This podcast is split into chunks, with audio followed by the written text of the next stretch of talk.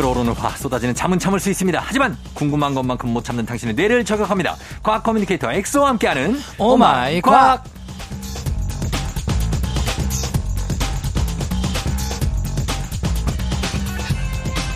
피부는 잡티 없이 깨끗하지만 두개골 속에는 쭈글쭈글 주름이 가득한 분이죠. 과학 communicator 과커 엑소 어서 오세요. 여러분들의 피부는 과학 정보로 쫙 여러분들의 되뇌 피질은 쭈글쭈글하게 만들어주는 곽과엑스입니다. 반갑습니다. 어, 그 준비한 게 있으면 좀 틀리지 말고 그러니까 해요. 저는요, 이게 애드립으로 그냥 생각나는 건 잘하는데, 어. 꼭 뭔가 써오면은 더듬더듬 거려요. 그러니까 그런 분들이 있어. 아, 왜 이러지? 애드립에 강한 게 좋은 거예요. 아, 네, 예, 감사합니다. 예. 뇌가 쭈글쭈글할수록 IQ가 높다면서요. 아, 실제로 이게 뇌가 클수록 똑똑해진다라기보다는 네. 이 되뇌가 클수록 그리고 되뇌가 쭈글쭈글하다는 말은 그만큼 표면적이 많다. 대뇌 세포가 많다는 뜻이거든요. 음. 그래서 아인슈타인 같은 경우도 이제 희대의 천재 아닙니까? 네. 근데 뇌 크기는 일반 성인 나무사보다 작았대요. 작았다고요? 네. 어. 하지만 대뇌 피질이 굉장히 주글주글했대요. 아, 그 재질 자체가 다르구나. 그래서 훨씬 어떻게 보면 아. 부피는 작지만 그 안에 들어있는 뇌 세포는 많았다. 아, 라고 볼수 있는 우리 또 궁금하지. 뭐냐면 얼굴 크 얼굴이 큰 사람은 네. 뇌도 커서 똑똑합니까? 아 그것도 예전에 이제 네. 골상학이라 그래서 네. 그 두개골의 구조에 의해서 지능이 결정된다. 이런 그 어떻게 보면 과학 아닌 과학이 있었는데 음. 예. 그것도 사실은 정확한 게 아닙니다. 사실 무근이에요. 네, 결국에는 어. 지능을 결정하는 건 제가 말씀드린 것처럼 음. 뇌 중에서도 음. 되뇌 피질 바깥쪽이 두껍고 이제 주글주글할수록 음. 주름이 많을수록 똑똑해진다라고 보고 있거든요. 음. 그래서 단순히 그냥 그런 얼굴 크기나 머리 크기가 아니라 어. 그 내부를 봐야 된다. 어, 그러니까 머리가 크다고 해서 똑똑한 건 아니라는 거죠. 그렇죠. 그래서 네. 이게 어느 정도 경향성은 있을 수 있겠지만 어. 정확하게는 대뇌 피질이 좀 많아야 되고 그러면 만약에 네. 실험인데 네. 그 쭈글쭈글한 아인슈타인의 뇌에 네. 보톡스를 놨어. 그럼 갑자기 아인슈타인이 어, 네, 전, 전 누구예요? 이제 그- 막 이러고 이제 네. 고, 고라파덕이 되는 거죠. 어, 나 누구 이러면서. 근데 그럴- 사실 보톡스라는 것 자체가 네. 그 뇌세포에 작용하는 게 아니라 어, 떻게 보면은 아니 주름이 펴지니까. 아, 만약에 펴진다면 네. 네. 근데 그게 우리가 생각하는 그 주름은 음. 피부에 있는 주름이고 네. 뇌에 있는 주름은 그 뇌세포들이 뭉쳐서 만들어진 주름이라서 어. 뇌세포랑 피부세포는 또 다르거든요. 어. 그래서 보톡스를 만다 해서 뇌세포가 쫙 펴지는 것도 아니고 그럴 가능성은 적다. 네, 그리고 보통 뇌가 크면은 머리가 크면은 똑똑해진다면은 코끼리나 아니면은 대왕고래가 제일 똑똑해져야 되겠죠. 똑똑하지 않나요? 실제로 똑똑하긴 한데 네.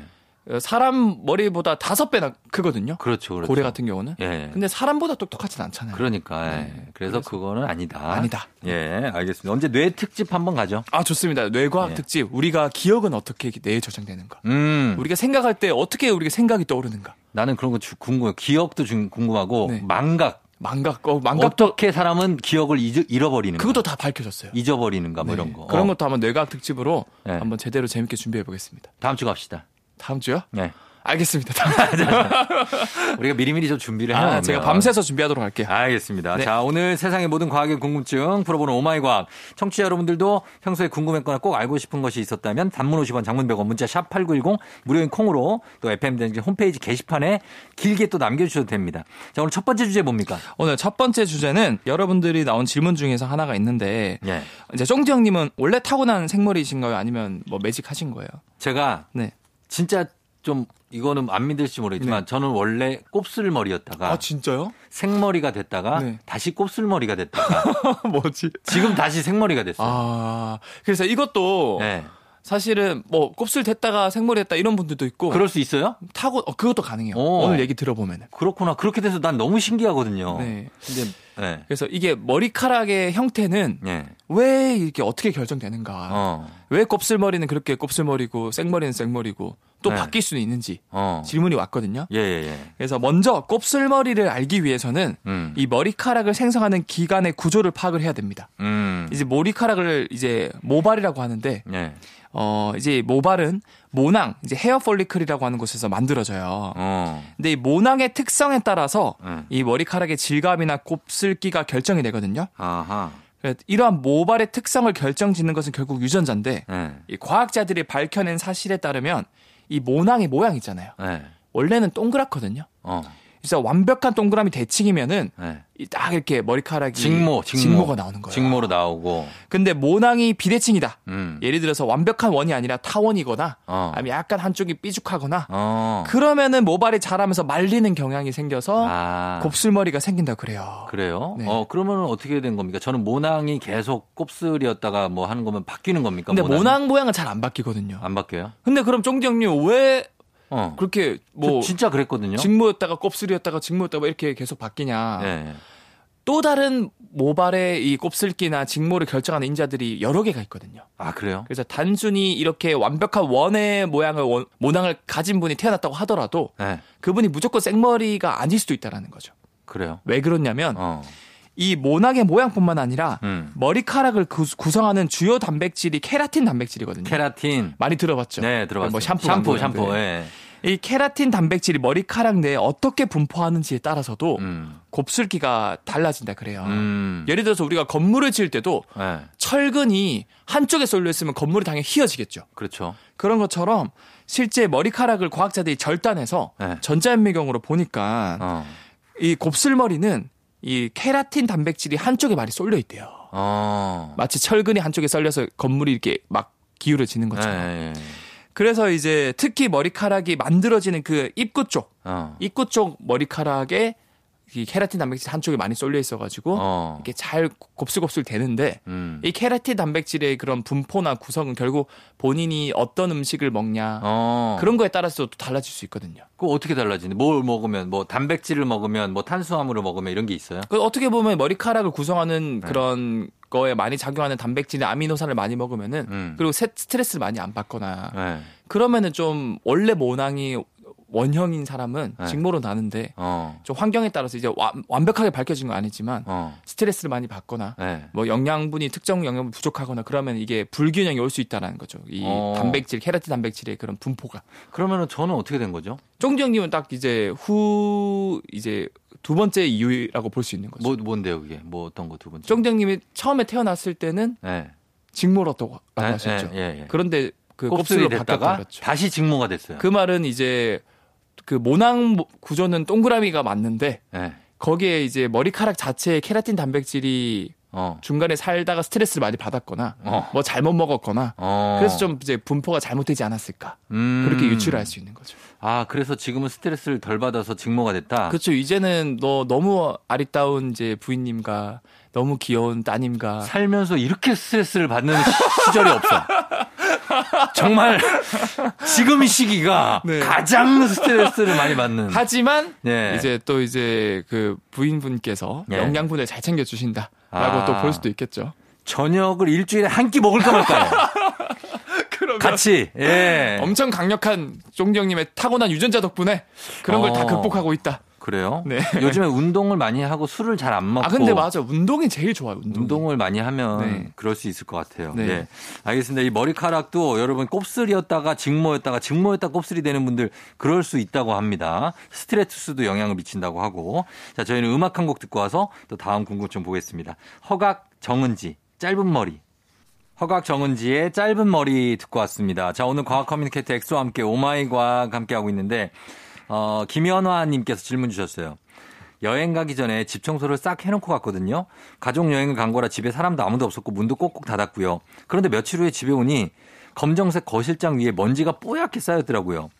아니 먼지를 일으키는 사람이 없고 외부에서 바람을 타고 들어올 일도 없는데 먼지가 어디에서 생겨서 이렇게 계속 쌓이는 걸까요? 라고 질문했습니다. 아 이것도 진짜 살면서 많이 겪게 되는 이런 궁금증인데 네. 사실 먼지는 음. 다 똑같은 먼지 같지만 크게 두 종류가 있어요. 음. 그래서 강하 먼지랑 네. 부유 먼지가 있거든요. 어. 그래서 강하 먼지는 이제 강력한 먼지 이런 게 아니라 어디서 떨어지는 거. 맞아요. 잘 떨어지는. 떨어질 하, 아래 하자죠? 그렇죠. 아래 하자. 네. 그래서 직경이 10 마이크로미터보다 커서 음. 쉽게 내려앉는 강하 먼지. 어. 그리고 그보다 작아서 공기 중에 오랫동안 떠다니는 부유 먼지가 있는데 음. 보통 물체에 쌓여서 외관을 더럽히고 이제 청소를 하게끔 만드는 힘들게 하는 게 바로 강화 먼지. 강화 먼지.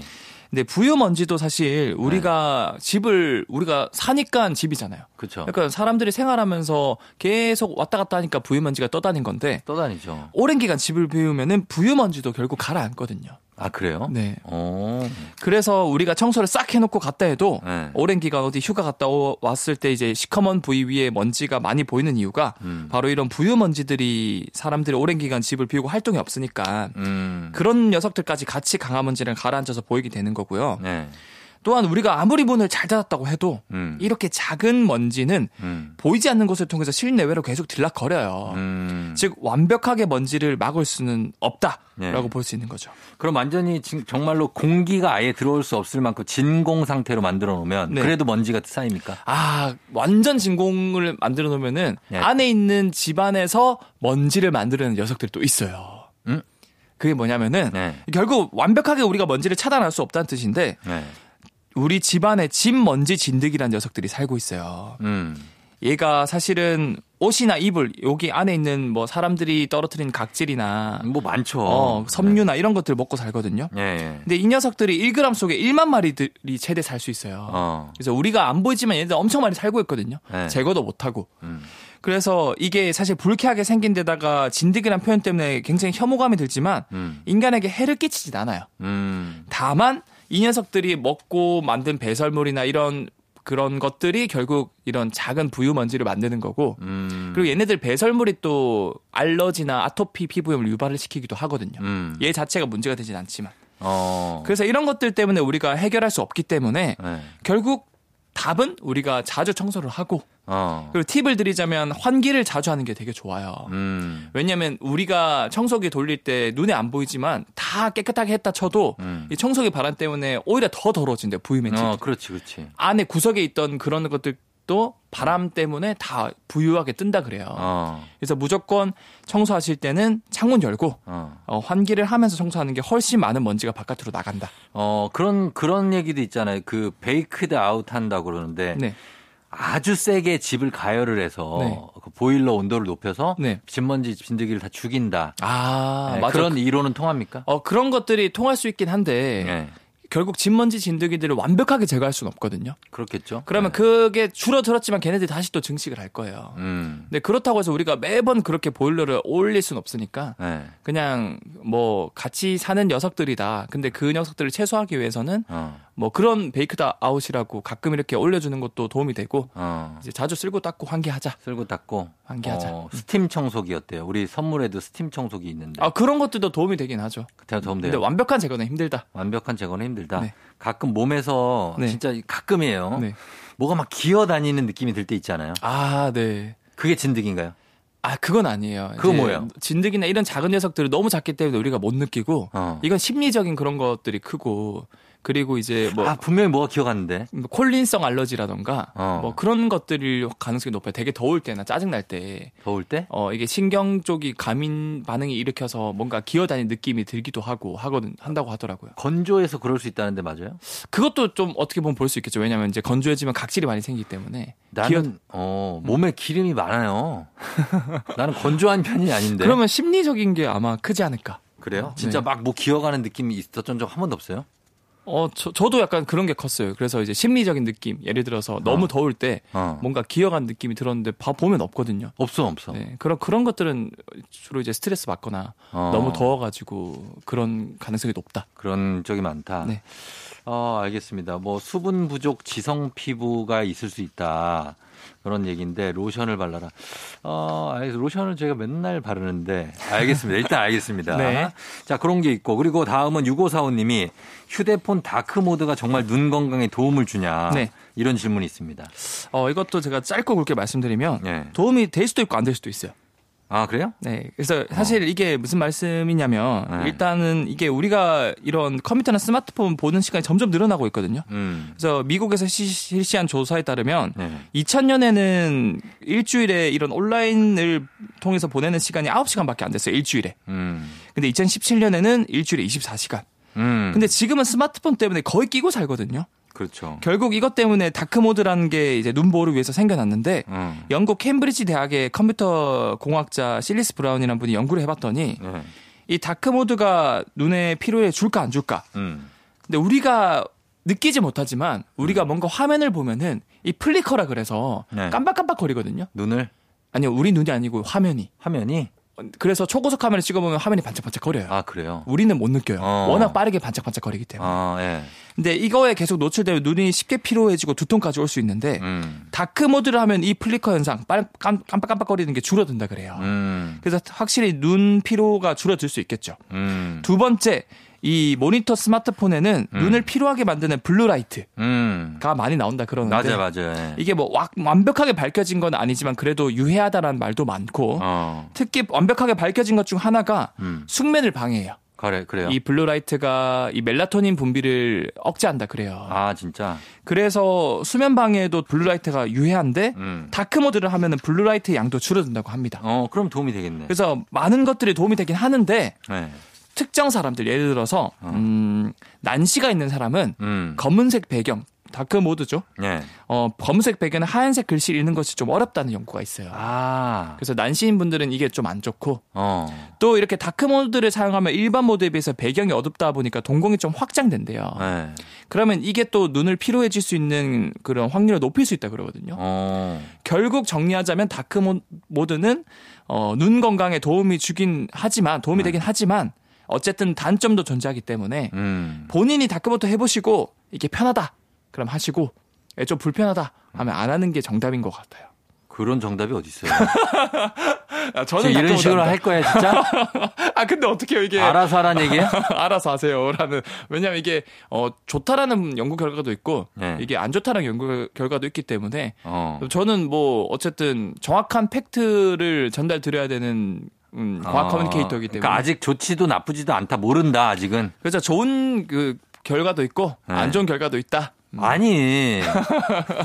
아직 모른다. 모른다. 네. 알겠습니다. 사람마다 좀 다를 수 있다. 아무런지 아무른다. 어, 아직 난- 모른다. 아직 모른다. 알겠습니다.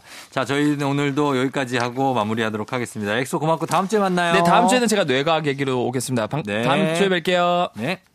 조종의 팬댕진 오늘 마칠 시간이 됐습니다. 여러분 토요일 잘 보내고요. 저희는 끝곡으로 박지훈의 난 사랑에 빠졌죠 전해드리면서 인사할게요. 여러분 오늘도 골든벨 울리는 하루 되시길 바랄게요.